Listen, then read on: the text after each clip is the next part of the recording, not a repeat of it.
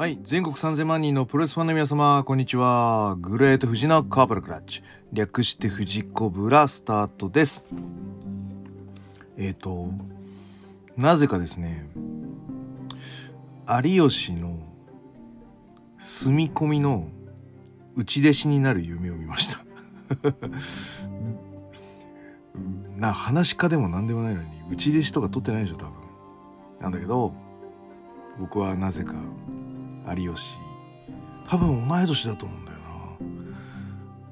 な。のなんか弟子になって 身の回りの世話みたいなのをしてるんですけど、まあ、そこになぜかあの国斎藤さんとあとなんかで契約したその遊んでくれるためのレンタル子供みたいななんか契約してるみたいな設定がありましてあの契約で来ましたなんか子供ですみたいな2人が来て。じゃあ3人でポッドキャストでも収録しようかみたいな。なんかそんな夢でした。で収録しようとしたんだけどそこにあの久保峰ヒャダってご存知ですか？あの前フジテレビで深夜番組やってた。あれのあの久保光郎さんと能町みね子さんがやってきて実はこのレンタル子供は私があの手配したレンタル子供です。っていう形でなんか乗り込んできまして。で実はですね有吉さんね話したいことがあってやってきたんですけど。いやでも今ああでも有吉ちょっと今買い物出てましてみたいな。してってなんかそれで目が覚めました。この続きがちょっと見たくて。あのー、なんかこう寝たら夢の続きが見れるあのドラえもんだったらそんなアイテムなんかありそうでしたよね。ななあるのかな。あとあの最近だからおっさんになってほとんど夢は見なくなりましたけど昔は結構見てたし結構続き見たいって言ったら見れませんでした？俺見れたんですよ。中学 高校ぐらいまではちょっとこの夢面白いから続き見さしてみたいななんかこう思い込んで寝ると結構続きが見れたりとかしてて楽しかったですね。なんかピーターパンじゃないけどなんかこう船の上をこう空飛ぶような夢を見て続きが見たいって言ったらなんか続きが見れたりとかしましたしあとなんかそれ中学ぐらいの時あの夢辞典っていうの本屋で売っててあれこれ面白そうっつって買った記憶がありますね。でなんかこう落ちる夢はなんかこうこの後いいことが起こりますよとかっていうなんかそういう夢占いみたいなやつですよね。はい。あの昔持ってたな。もう今はないですね。まあ今ネットで探しあんのかなそういうの。だからその国さんとレンタル子供とポッドキャストを撮ろうと思った夢ってどういう夢なのでしょうか？未来に何が起こるとかなんかそういう夢占いがあれば知りたいと思ってる今日この頃です。はい、えー、今日はそんな感じで 進めたいと思います。はい、この番組は健康プロレス所属グレート富士がプロレスやってる程度斜めからの視点で見てしまうプロレスの試合の感想や、なぜ、何と湧き起こってしまう疑問の数々に対して、妄想の仮説を立てたり、妄想の検証を勝手に探し出してしまう困ったポッドキャストです。そんな今日のコーナーは、えー、10月9日、えー、東京女子プロレスレッスルプリンセス2のレビューをします。はい。えっ、ー、と、まあ、秋のビッグバッチみたいな感じでね、大田区行きたかったなでも結局やっぱりですね、ちょっと、ちょっと午前中仕事でしたし、はい、家帰って、はい、家で見ましたとさというところです。はい。で、えっ、ー、と、始まるまでの間に、えっ、ー、と、ゆりおか超特急さんと、あと、ごめんなさい、女の方はちょっとわかんなかったんですけど、あの、昔の試合を見ながら、まあ、なんか振り返るみたいなのがありましたよね。はい。なんで、いろんな人の過去の試合を見て。山下、伊藤真希デビュー戦でしたね。あの、全然あのこう見てみるとあ伊藤ちゃんちょっと目大きくなってるなっていうのが分かったりとかあとごめんなさいね。俺あの デビュー戦の頃のあの黄色の肩パッドみたいな。まあセーラー服にちょっと黄色いちょっと肩が乗ってるみたいな。あのコスチューム。であの髪型でなんかちょっと頭大きいじゃないですか。やっぱ頭でかい。なんで俺伊藤俺とあの某レスラーとあのアマチュアプロレスの仲間うちで武者ガンダムって呼んでました。伊藤ちゃんのこと。超武者ガンダムのフォルフォルムと超似てるよねっていう話になってて。やべえ武者ガンダムから目が離せないっていうんでまあ最初はもうそんな形だったんですけどもう喋ればどっかんじゃないですか。ねあのでそのデビュー戦の時も結構マイクで喋っててもう圧倒的熱量で。リングであん号泣みたいな。ああいうのってやっぱりなんかさらけ出してる感がレスラーってそのさらけ出す過程なんつうのかなレス普通のなんかグラウンドの動きとかそういうのを覚えていくのも楽しいんだけどやっぱ一番苦しいのはさらけ出し方なんだよね。というレスリングをフィルターしたして自分をさらけ出すのがどれだけ難しいかっていうのを何年もかけてこう悩むんだけどあの人はやっぱデビュー戦でそれをできちゃう。とりあえずさらけ出してから考える。そっからプロレスをするみたいな感じになってるのでやっぱ天性なんだろうなと思いながらあのデビュー戦は見てましたね。はい。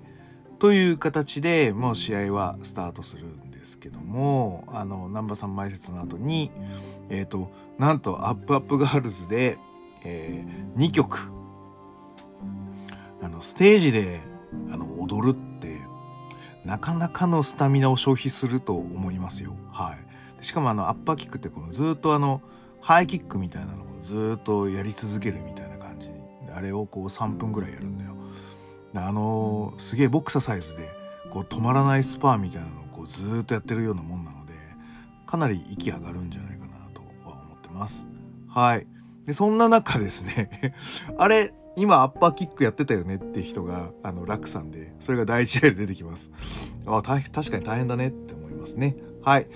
ラク、原宿、ボム、ラム会長組対、えー、猫春菜、桐生真宙、えー、鳥羽美香也、えー、10分9秒勝ったエビ固めによりまして、楽の勝利となっております。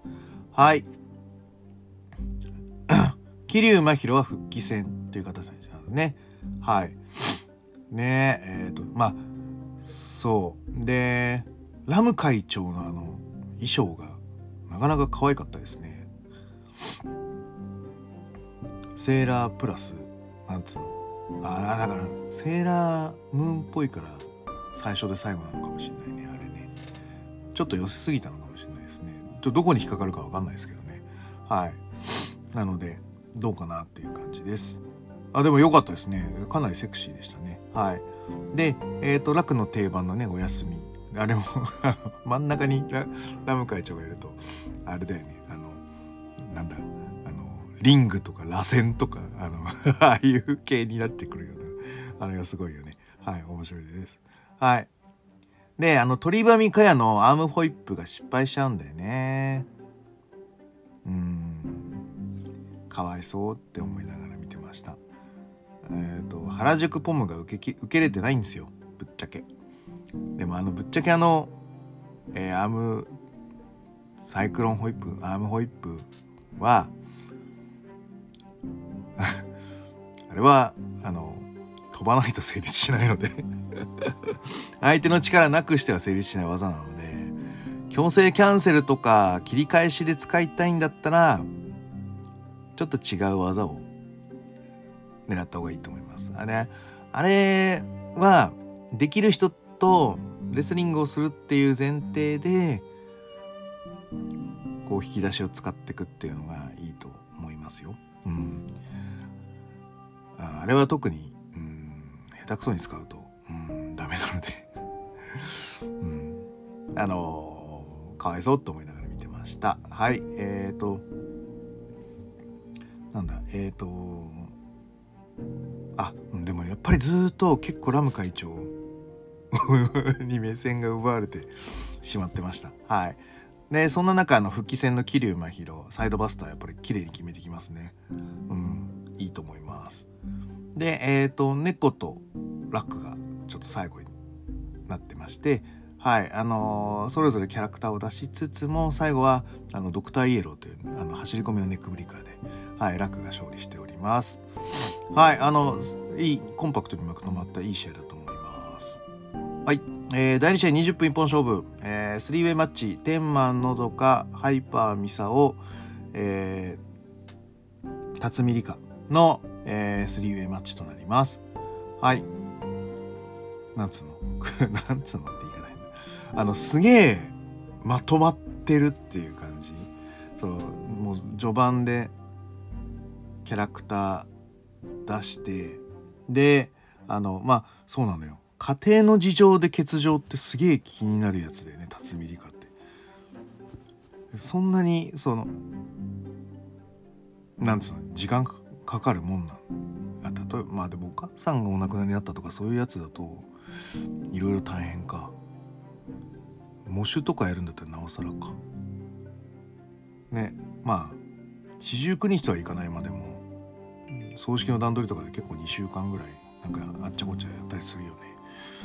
なのでまあ家庭の事情なんだっていうのはかなりあのびっくりしました。怪我なんかしてたっけ辰巳かって思ってたんですよ。なんですけどああそうなんだと思いましたね。はい。で、えっ、ー、と、で、ハイ、ハイパミは、そうですね、あの、相変わらずな、あの、やつ、流れでボードまで作って、ボ ボードすげえな、あれ。確かにインパクトありますね。はい。うん。で、えっ、ー、と、すげえね、なんか3人ともやっぱね、うめえんだよな。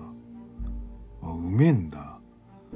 あの、辰巳理科のな狂気的なものも出てたしあのハイバミのファミーもあったし、えーとまあ、振り回されるのどかみたいな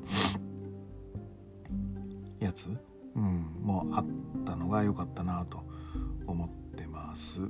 はいすなんつうのかな？誤爆あったりとかなんかこう上に乗っかっちゃってこうサンドイッチみたいになったりとかなんかね、うん、アイデアは良かったなと思いました。はいうん、こう、こういう 3way は、まあ実はお手本なのかなとか思ったりしましたね。はい。で、えっ、ー、と、ごめんな、あの、大したことないんだけど、辰巳理香のテーマ曲、あれ、なんかいいっすね。あの、なんか青春みたいな感じがしていいと思います。はい。えっ、ー、と、じゃあ続いて、えっ、ー、と、よいしょ。あれ。これだ。第3試合、えー、上福行飛鳥組対、えー、角田で言うんだよね角田ななほ、えー、小橋まりか、えー、10分30秒片指固めに入れまして、えー、上福行きの勝利です。ダイビングフェイマサー。なってます。あの入場が良かったですね。ファッションショーみたいな形の上福飛鳥組。ベニーユ。はい。あのベニーっていう感じなんでね。あのアスカは海外だと。やっぱアスカってかぶアスカは海外だとすげえアスカがいるのでじゃあもうなんつうのベニーにしちゃえばいいのにと思うんだけどダメなのダメな、うん、っていう形にねであのすげえファッションショーみたいなね、うん、であのあともう一個驚いたのはさ小橋まりかが復帰みたいな感じになってるじゃないですか。肋骨の負傷ってそんな1ヶ月ぐらいで復帰できるやつな。肋骨の負傷って。ようようわからんねんけど。肋骨折れてたりしたら。まあまあぶっちゃけそうつなぐだけなんで肋骨って。あの全治まあでも2ヶ月ぐらいかかるかな。うん。だからバンプとかしたらやっぱりまた、あのひび入ってたりしたらまだ衝撃とかかなり痛いはずなんですよね。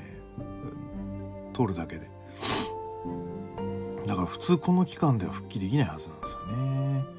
なんかなんだろう肋骨の負傷ってっていうのがそういう気になったりしますね。はい、うん、でえっ、ー、と俺が気になったのはこのちょっと激しめなファイトスタイルのアスカというのは東京女子にフィットするのかっていうところが一つありました。はい。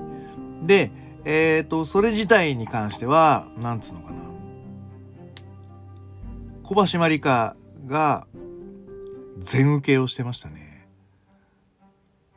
あそこまで綺麗に受けてあげるっていうのは、かなり気持ちよかったんじゃないかなと思います。はい。で、えっ、ー、と、なんで、だからそのハードヒットが団体のカラーに合う合わないっていうのはまだ分かんなかったです。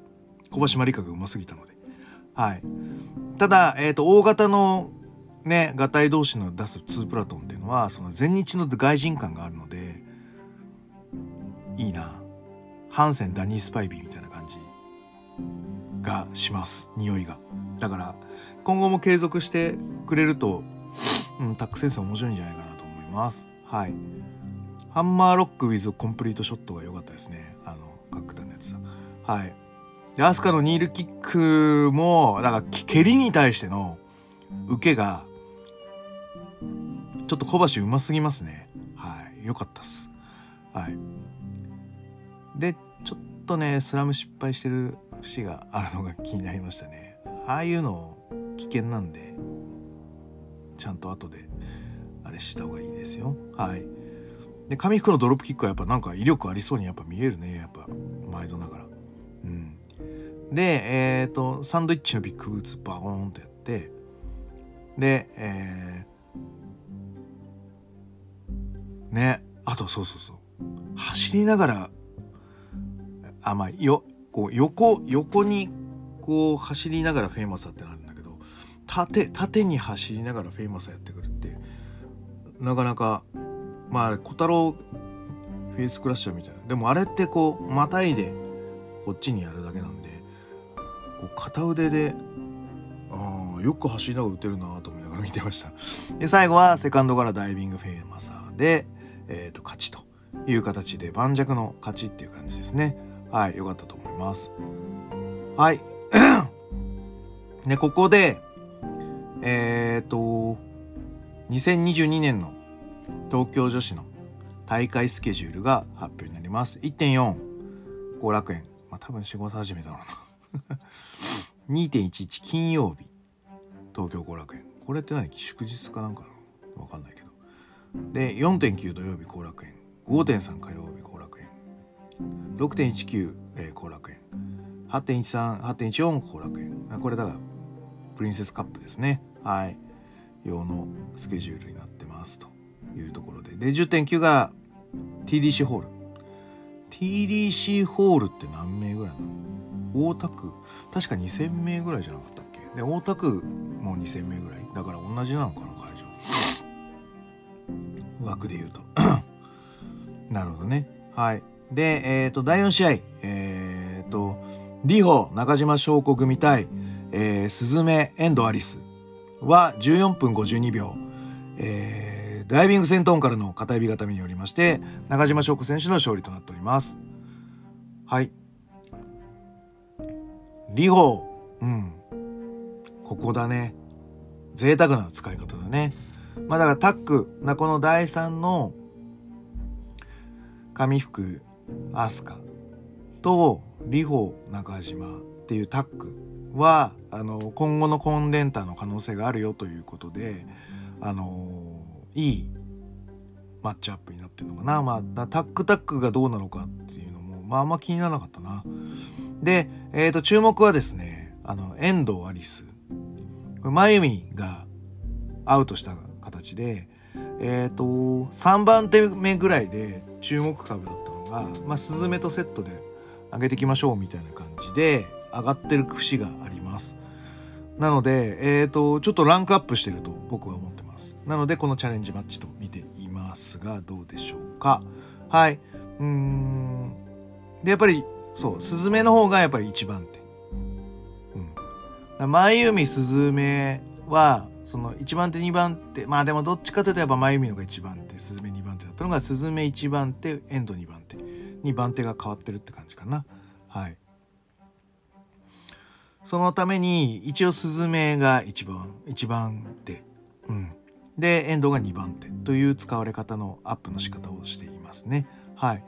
ただ遠藤だから張り切ってると思うんだよね。ドロップキックとかも一発目は良かったよね。はい。でチアワン出身だったのがはいああそうなんだと思いましたね。はい。へえと思って聞いてました。はい。でえっ、ー、とリホのブレンバスターホールドがめちゃめちゃ綺麗ですね。綺麗すぎますね。すげえな。はい。面白いです。でスズメとのマッチアップはやっぱり面白かったですね。二人とも腰細って思います。腰細って思いながら見てました。はい。でえっ、ー、とスズメの押し込みながらセカンド乗りのフェイスバスターかなり良かったですね。あれなんか使えるかな？僕あのセカンドに飛び乗ってから飛びつき DDT っていうのがはい僕得意技であるんですけどこれなんか活かせないかなと思ったりします。こうくるって回ってくれるんだったらなんかその流れでいけそうだよねこう時間差ロープワークっぽくなるしねどうかな？いいかな？どうかな？なんで、うん、ちょっとパクりたいです。はい。で、えっ、ー、と、なだれ式アームホイップ、リホ、綺麗ですね。なんか、こういう人がアームホイップやると、なんか素晴らしいって感じになります。で、ダブルのノーザンすげえかっこよかったですね。で、要所要所で、あの、リホがカットインしたりとか、ね、中島翔子が連携入ったりとか、よかったですね。はい。であのそうだねこう腕でガーンと前バンプさせて2行くとかかなり良かったですねはいで最後は、えー、ダイビング戦闘でえっ、ー、と中島が余裕勝ちになってますね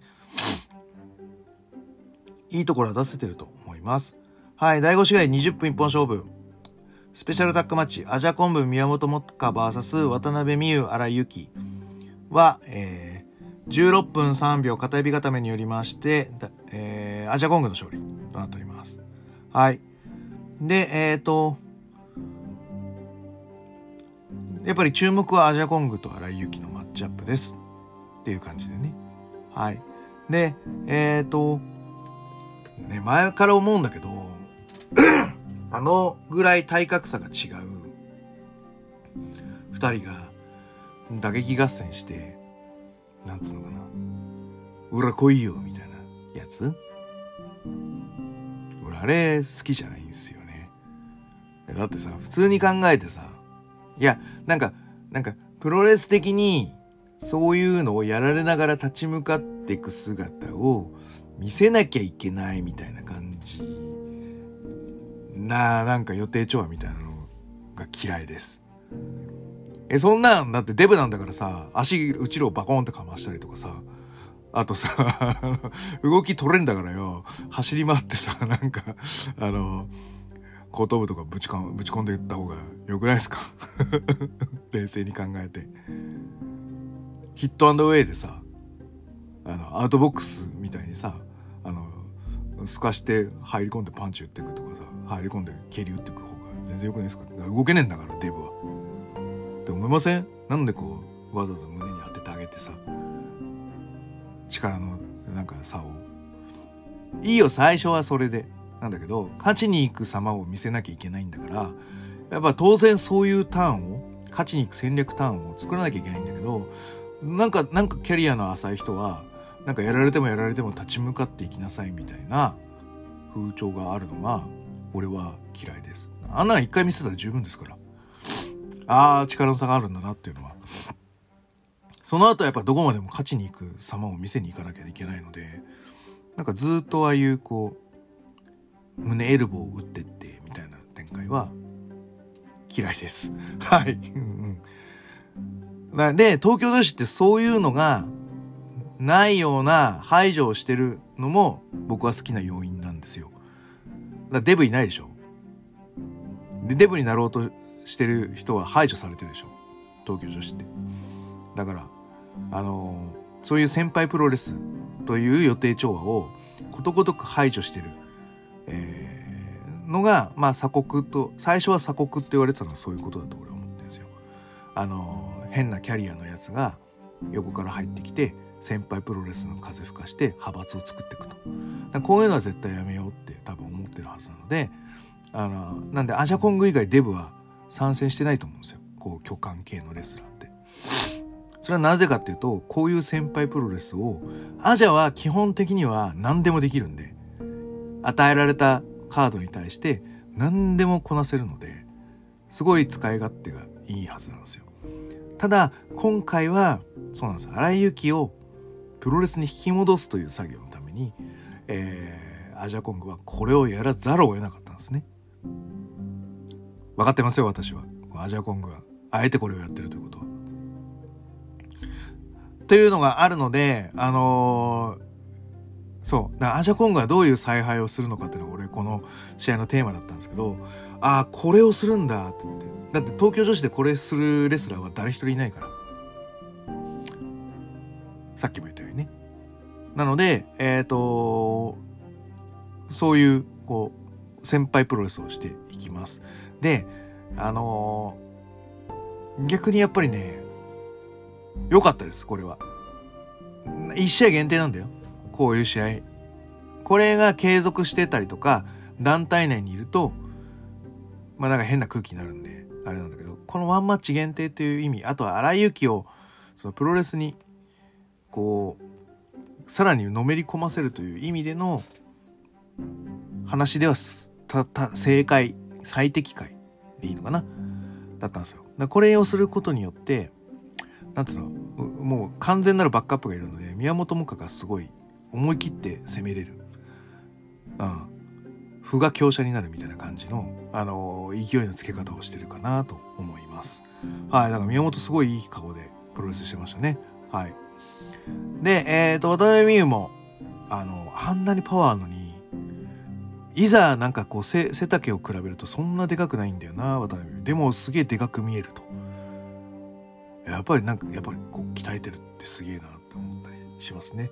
でしかもねあの前のあのオープニングの2曲も MC で声張り上げたりとかあの なんつうのあのコールレスポンスを求める感じで「あいあい」ってずっと2曲あのまあ特に2曲目か2曲目のやつはずっとこうコールレスポンスを求めるこう叫びをしてたのでだいぶ体力を使ってるはずなんですよ。でまたこれだけ動けるわけで。もうこれは素晴らしいですね。で、えっ、ー、と、いよ、あともう一個のポイントは、だから渡辺美優がアジャコングをジャイアントスイングできるかと。で、スラムで、まあ、こう、やっぱ重かい、重いから無理、みたいな。で、えっ、ー、と、でもなんとか倒したんで、今度はジャイアントスイング行こうとするけど、無理、みたいな感じ。で、あの、後のコメントでもあったように、えっ、ー、と、アジャコングはやっぱりまあ自分ではわからないけども、アジャコング。まあ体重的にはこう上げてる、渡辺美を上げれる存在なんだけど、なぜか上がらない理由があるんじゃないかと言ってたんですけど、僕わかりますよ。コスチュームがツルツルだからです。多分あれツルツルだから、持ちづらいだと思います。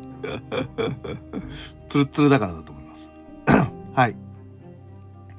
で、なんとかこう、無理無理無理ってやって同時タッチになって、まあ、いわゆる若手の、まあ、いわゆる最弱、最強最弱の、えー、お二人が、こう、中盤で、こう、睨み合いをするわけですよ。お、ここで睨み合いなの、中盤で。しかもあの、トップ戦線じゃなくて、最弱の二人が睨み合いするんですげえな、これ展開って思って。でも、な、なんかね、引き込まれたよ。ああ、斬新だった。うん、で、またロックアップから入ってくんだけど、まあなかなか斬新でしたね。はい。で、この中盤でスリーパー行くところっていうのが、まあなんか高鈴木っぽいですね。はい。とだけ言っときます。はい。で、えっ、ー、と、荒井由紀と、やっぱりね、宮本もか、あの、すごいいい表情で戦い合う、いいライバルだなってやっぱ思いましたね。はい。で、えっ、ー、と、これもあの、女子プロ七不思議の一つなんですけど、一斗缶反則なんで、反則取りなさいよ、レフリー。なんであれ許されてんだよ。はい。で、えっ、ー、と、渡辺美優開花式ジャイアントスイングをして、で、それをアジャにぶつけるという報復行為を行ってきます。これ反則ではないです。はい。で、えっ、ー、と、ファイナリーを決めてきます。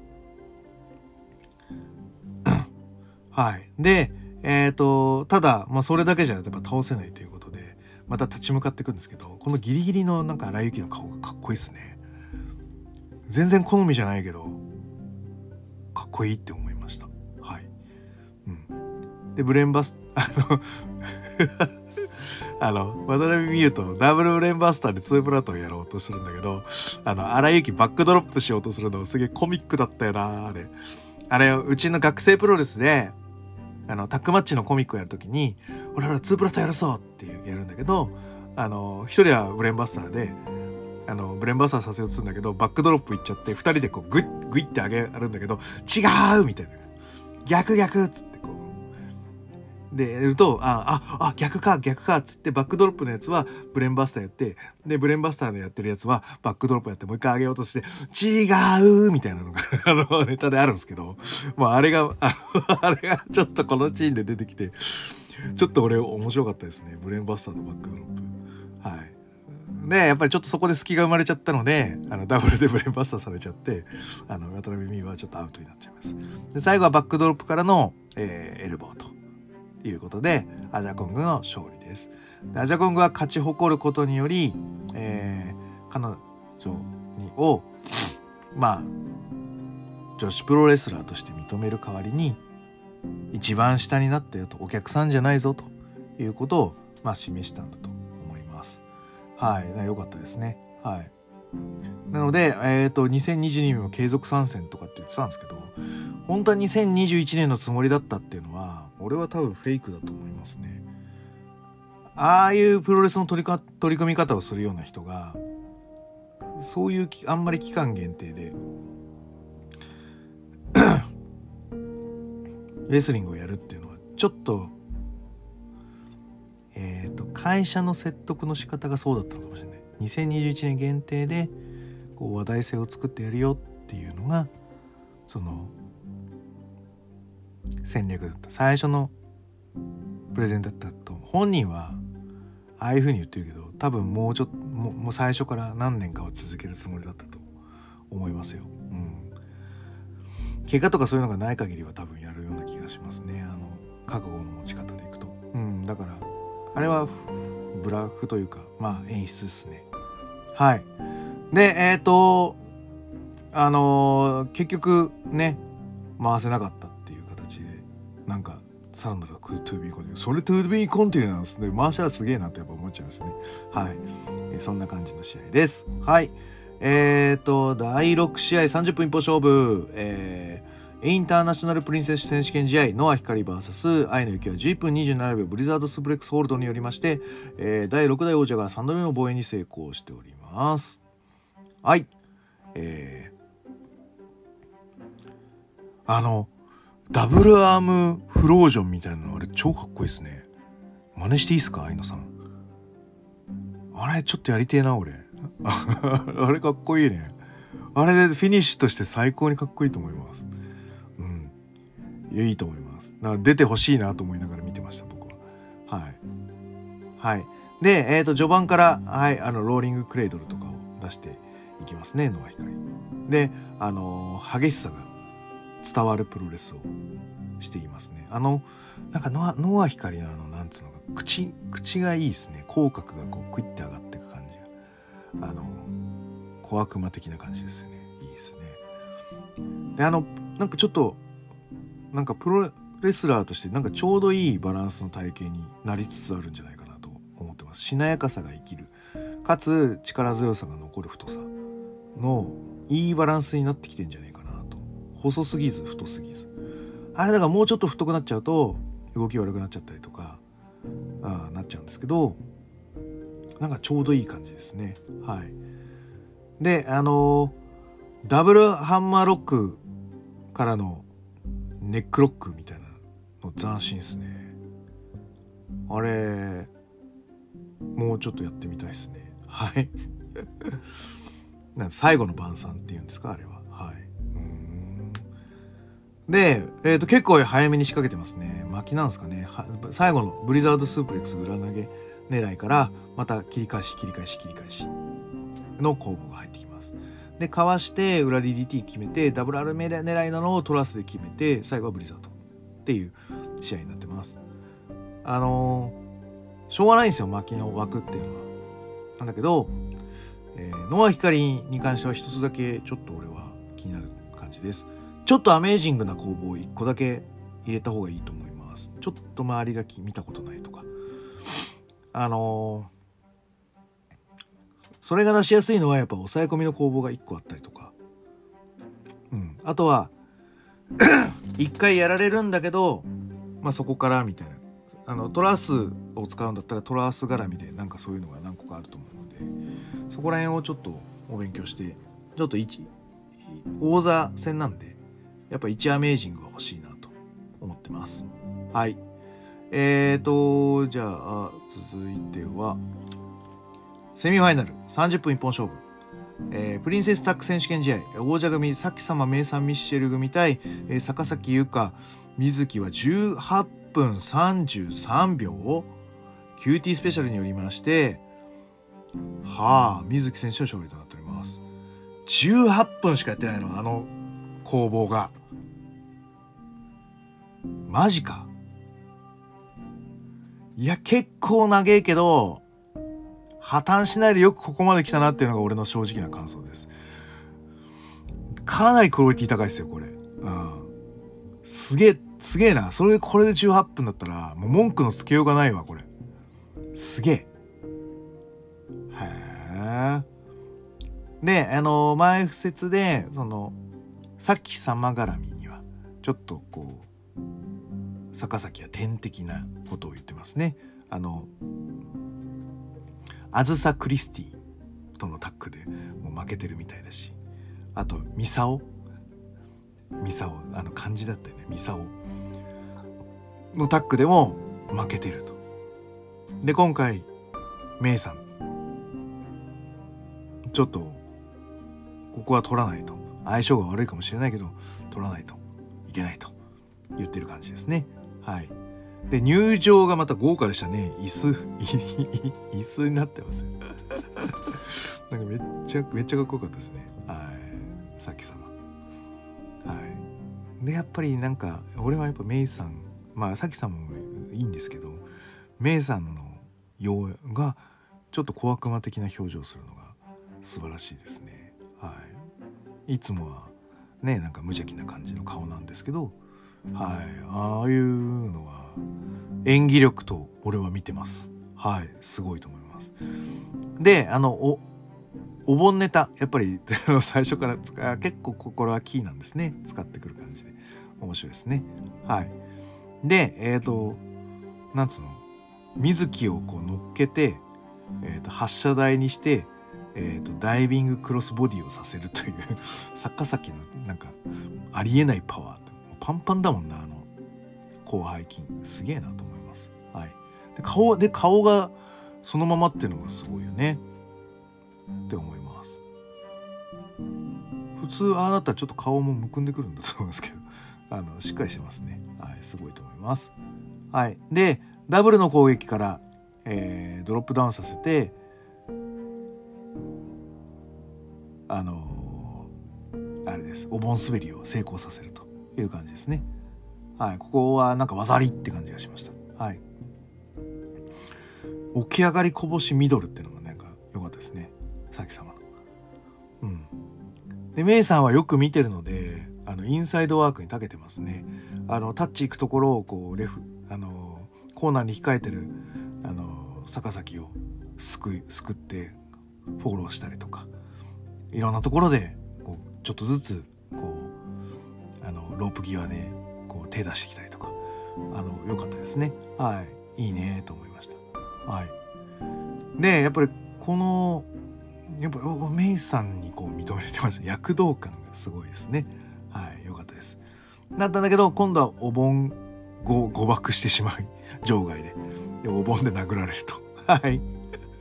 はい。良かったですねそれも。はい。いいですね。でえっ、ー、とそう場内と場外のクロスボディアタックの共演かなり良かったですね。はい。美しかったですね。はい。かなり絵的に良かったんじゃないですか。はい。でメイさんと水木がもうここら辺でマッチアップになっててああもうこっからこうなるのか。へえはい。でこう引かないお互いの攻防があったりとか。でお盆は取られて。お盆をそうだ持ち出して殴ろうとするんだけどレフリーに取られたらレフリー誤爆が発生。そしたら今度はモップが登場してくると。でモップで目隠ししてる状態で外した瞬間にビッグブーツが来ると「あうまい技あり」みたいな。よく考えてんなと思うのがあったりしますね。はい。で魔法少女2ですね。はい。あのあお届け物はあなたの負けですってやつですね私。あのねあの 魔女の宅急便ごとくはいやってましたね。はいえーとダブルのアストロシザース。あれかっこよかったですね。でも坂崎がえーとなんかローリングネックブリーカーか。ああいうのでカットですね。はいよかったですね。なんかこう目まぐるしいえええみたいな感じの連続でしたね。あ決まる決まらない。決まる決まらない。決まる決まらないっていう感じですごい目まぐるしいですね。で坂崎が、えーと、アウトさせられて水木と、えー、この2人に1対2の攻防になってしまいます。はい、であのこうダンスしながら クロスアームして大外刈りっていうなかなかえぐいバンプ取りづらいえぐいやつを出してますね。はい素晴らしいですね。でダブルの浅いムーンサルト。でこれもカウントは2。そしたらあのえサンミシェルだっけ？あれ複合関節あれいいっすね。一つ腕を固めてで足で、まあ、キーロック体勢みたいにする感じですね。複合関節いいですね。パクりたいですね。いいですね。早くやりてえな。はい。えーとなだれ式ブレーン。ね。あのー、やられてばっかりなんで。返していく水木。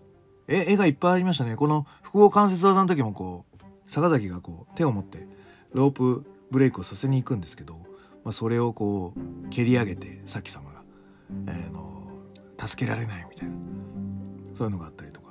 なんかいいシーンがいっぱいありますね。すごいね。うん。なんだろう。そういう紙芝居の絵もあるしプロレスの動きもあるっていうのがしっかり交互に何枚もこう連続写真のように来てます。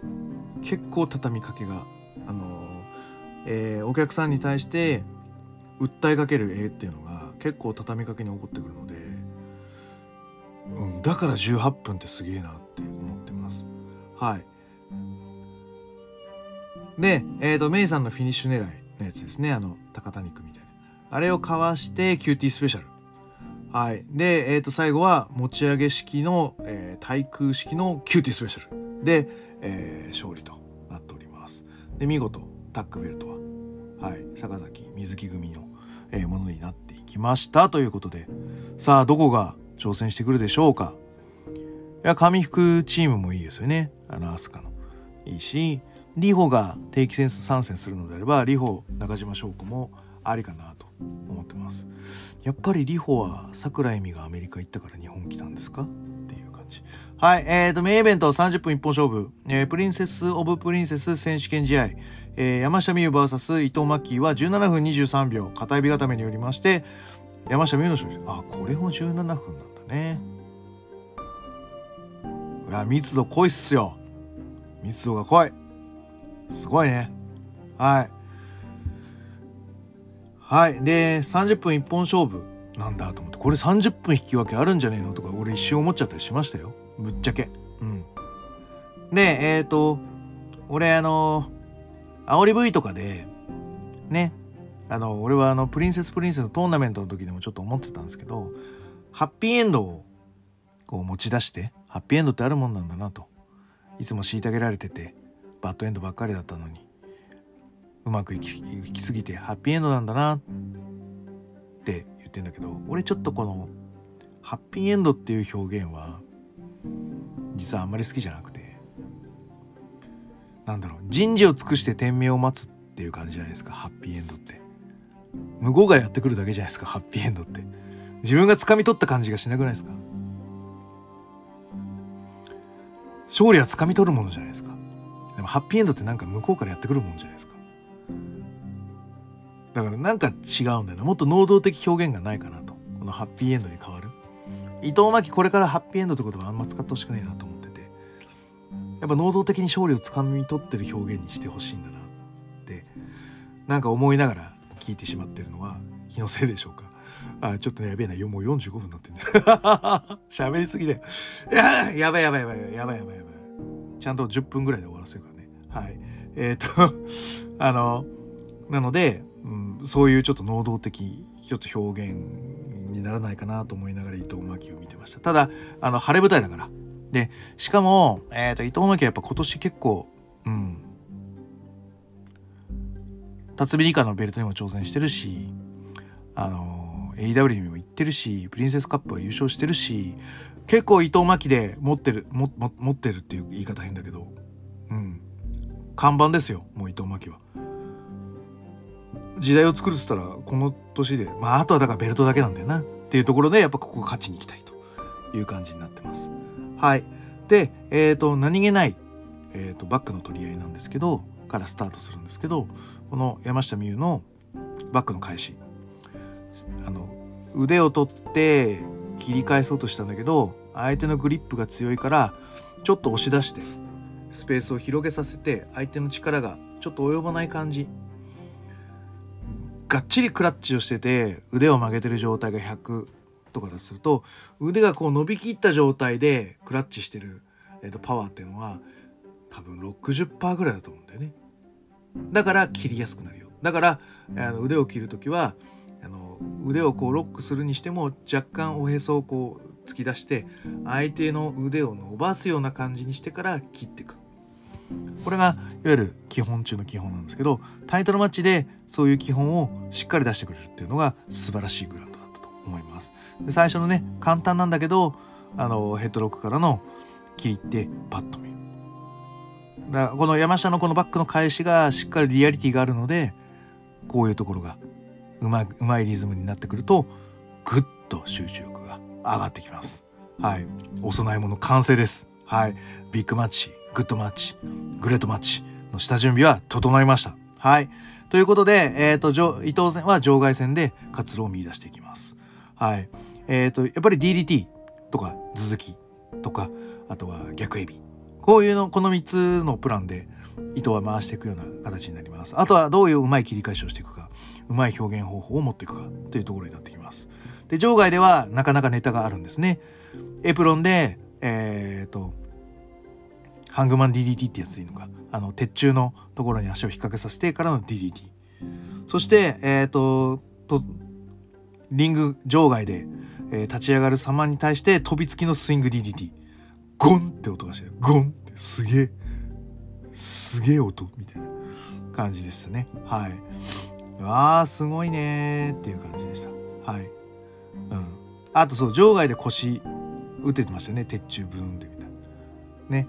はい。あ、ハングマン DDT もっと後か。最初は場外で腰をやるんだな。で腰攻めに入ります。でリングの中で、えーと、変形の、えー、腰攻めの逆エビ固めやるんですけどあれトレスフルールですね。はい。あの大原はじめはだから、えー、河津掛けから入っていくんですけどくるっと回って。河津掛けしてでえっ、ー、と後転か後転か横回転かしてえっ、ー、と腹ばいにさせてる状態で、えー、と片方の足を持って攻めるという形なんですけど伊藤は普通に足をこじ入れてからあの普通のサイドライドとは逆足で、えー、相手の左足に右足で絡んでいく。だからもう結果論みたいな感じで入っていく感じですね。でそこからのトレスフルールという形のポジショニングをとっております。はい。で、えー、と山下はやっぱ蹴りで活路を見出していきます。で、ロビンソンスペシャルも綺麗に決まりますね。はい。で、ロビンソンスペシャルって、あの、あいつが、オスプレイが使う技なんですけど、あの、オスプレイはイギリスの時のタッグパートナーっていうのがいまして、これがあの、ポール・ロビンソンという人でして、このポール・ロビンソンが使う、あの、技があのそうくるくるくるくるの蹴りがあるんででこれを自分が使う時にロビンソンスペシャルという名前で出してる感じなんですね。で彼ら2人の、チーム名はソード・オブ・エセックスというタッグです。はい。えー、でそこからですねまた場外に行ってさっきのその DDT とあの山下がアジャアティチュードアジャスタメント狙いに行ったのをハングマン DDT してスイング DDT してすげえ音が鳴りましたやばいっすねって感じですねはいで伊藤ちゃん攻めてるんだけどこのコーナーに乗って今度あれか。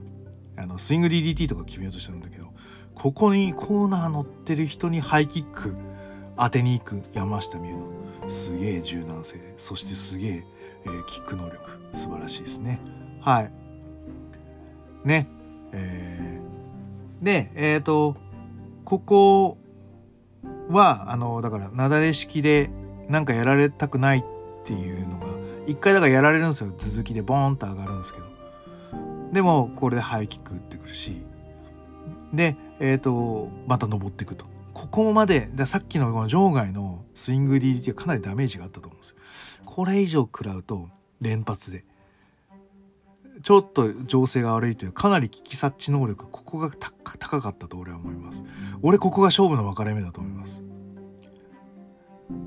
ちゃんと結論付けてここで連発で伊藤ちゃんがくらあの出して出せていたらという試合作りが提案できてたらこう勝利の伊藤ちゃんが勝ってもおかしくないっていうのがどんどん続いていたかと思います。ここで山下が危機管理能力を持ってってここで切り返さなきゃっていうのがかなり勝負のシーソーとしてはクオリティが高いです。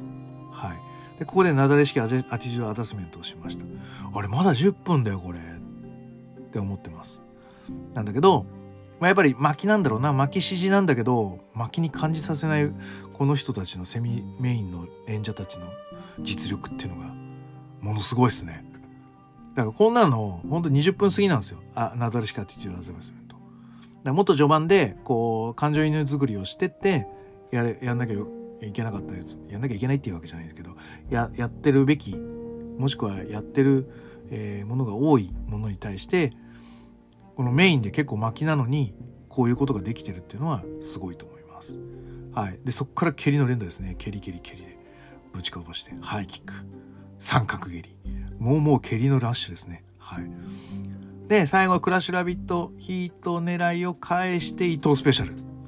はい。好転して。あれ素晴らしいですね。はい、これほんとテクニシャンじゃないとあやりづらいやつなんですよね。まずキャッチが難しい。タイミングを持って。で、えっ、ー、と、後転が難しい。うん。あのー、結構連戦をしてるレスラーだとやっぱ首ダメージとか肩ダメージとか多いので、この後転って意外にしんどいですよね。あの、怪我持ちの人には。うん。だからテクニシャンであったとしても、怪我持ちの人は結構この、えーと、チョイスっていうのはやりづらいんですけど今多分体力、えー、気力ともに充実してるのでもうこれは苦もなくできてしまう。はいで、えっ、ー、と、ビッグヘッドでかましてきます。で、もう、もう、もう、もう、もう、ここも、もう畳みかけですよ。伊藤パニッシュ、伊藤デラックス狙い。ああ、もうなんか、ここはやっぱ巻きなんだな。中盤の巻きがすごいですね。はい。ただ、こう、グイッグイッグイッとなってきますね。はい。で、えっ、ー、と、お株を奪う、その伊藤デラックスに行くのを、山下美夢は続きでブロックしてきます。はい。でただ続き勝負だとやっぱり伊藤ちゃんのがすげえんじゃないかなと思ってたものに対してぶっこ抜きジャーマンで切り返してくれました。でも腰が痛い。腰が痛いので腰攻め食らってて腰が痛いのでえっ、とスリーカウントできませんでした。カウントホールできませんでした。っていうこうもうもうお互い満身創痍状態。ダブルノックダウン。出てきます。はい。ただ山下ここで行くぞ。スカルキック。スカルキックをキャッチして伊藤デラックス。ね。でえっ、ー、とこれも切り返してこのクラッシュラビットヒート後ろからだ。やばい。ダブルノックダウン。2度目のダブルノックダウン。うわーと。やばい。みんな感情上がる。そこでそこで出たぞ。AEW こういうの大好きだからね。いやでも俺俺もこういうの大好きです。中指は嫌いだけど。なんつうの。こういう言い方でいわゆる。負ける命くれてやる。ただ俺の誇りは負けねえぞっていう表現の中指。あもうそれそれはやられるここからボコボコにされる覚悟がある中指だから。単純に相手を調和する中指ではないわけ。意味合いとしては。で出てくる中指。でそこにいやいや私はこれだと。拳を合わせてくる。中指と小指。ああ素晴らしいですね。ああ。でえっ、ー、とニヤって笑うのね。もうこっからはあのお互い体力尽きるまで殴りよよよっていうあの皆さんご存知か？我流タイムってやつがありまして、あの、やべえ、もう55分過ぎ我流タイム、あの、まあ、割愛します、我流タイムみたいなものがありますわと。で、ずっとも式のヘッドバット、ずっとも式の膝、でずっとも式のスカラキック、出たで、もう一回後ろ回し蹴りがあって、クラッシュラビットヒートを出して、で、最後は、あの、山下が体感ということになります。はい。で、えっ、ー、と、最後も握手からの中指と拳で、はい、えー、二人は、うん、まあ、語り合ったわけですよ、拳で。はい。で、やっぱり、孤高と孤独だった山下美夢は、孤独ではなくなったんだと思います。うん。孤高の存在っていうのはやっぱり大事です。チャンピオン、名イベンター、最後の入場者、控室には誰もいなくなります。みんなが表現し終わった最後空になった控え室から自分は孤高の存在を感じそして戦うステージに上がっていくわけです。だから彼女は常に孤高であるべき。ただ孤独ではなくなった。ライバルがいるから横に立つ人間がいるから。そこの存在になり得たのが伊藤真希である。っていうところが本当に素晴らしいなと思いました。存在感で並び立つライバルとして伊藤はそこにたどり着いたんですねそれを倒した山下美夢の見る景色ってやっぱり素晴らしい見晴らしのいい景色なんじゃないかなと思う次第であります。うん、よかったねって思います。ちょっとあの握手を求める時不安だったでしょ？山下あれはやっぱりまた孤独に戻っちゃうんじゃないかっていう不安が俺はあったと思うんだよね。だけどそこで握手ができて孤高ではあるけど孤独ではなくなった山下って、うんすごい幸せだと思います。で、最後の決め台詞なんか出てきましたね。自分で限界決め、限界自分で決めるなよ。ってやった後に、あの、最後3.19両国みたいな。あ、この流れなんか知ってるぞと思った。あの、リミッター外してって口癖だった人いましたよね。高木三四郎って人ですよね。限界自分で決めるなよ。ってリミッター外せよって言ってる感じじゃないですか。あの、チケットまだ売れるよ。リミッター外せよって言ってる人ですよね。高木三四郎って。というですね。最後に高木三四郎が浮かんだっていう。はい。すごい興行でした。山よかったね山下ね、うん、っていう形だし大きくなると思います。さらに、うん、今後も見ていきたい。そして私どっかで行きたい。と思っております。はい。えーと、今日はこんな感じで終わろうと思います。グレート富士のコブラクラッチで質問感想をお待ちしております。グレート富士の質問箱や Twitter、DM などどしどし送ってくださいね。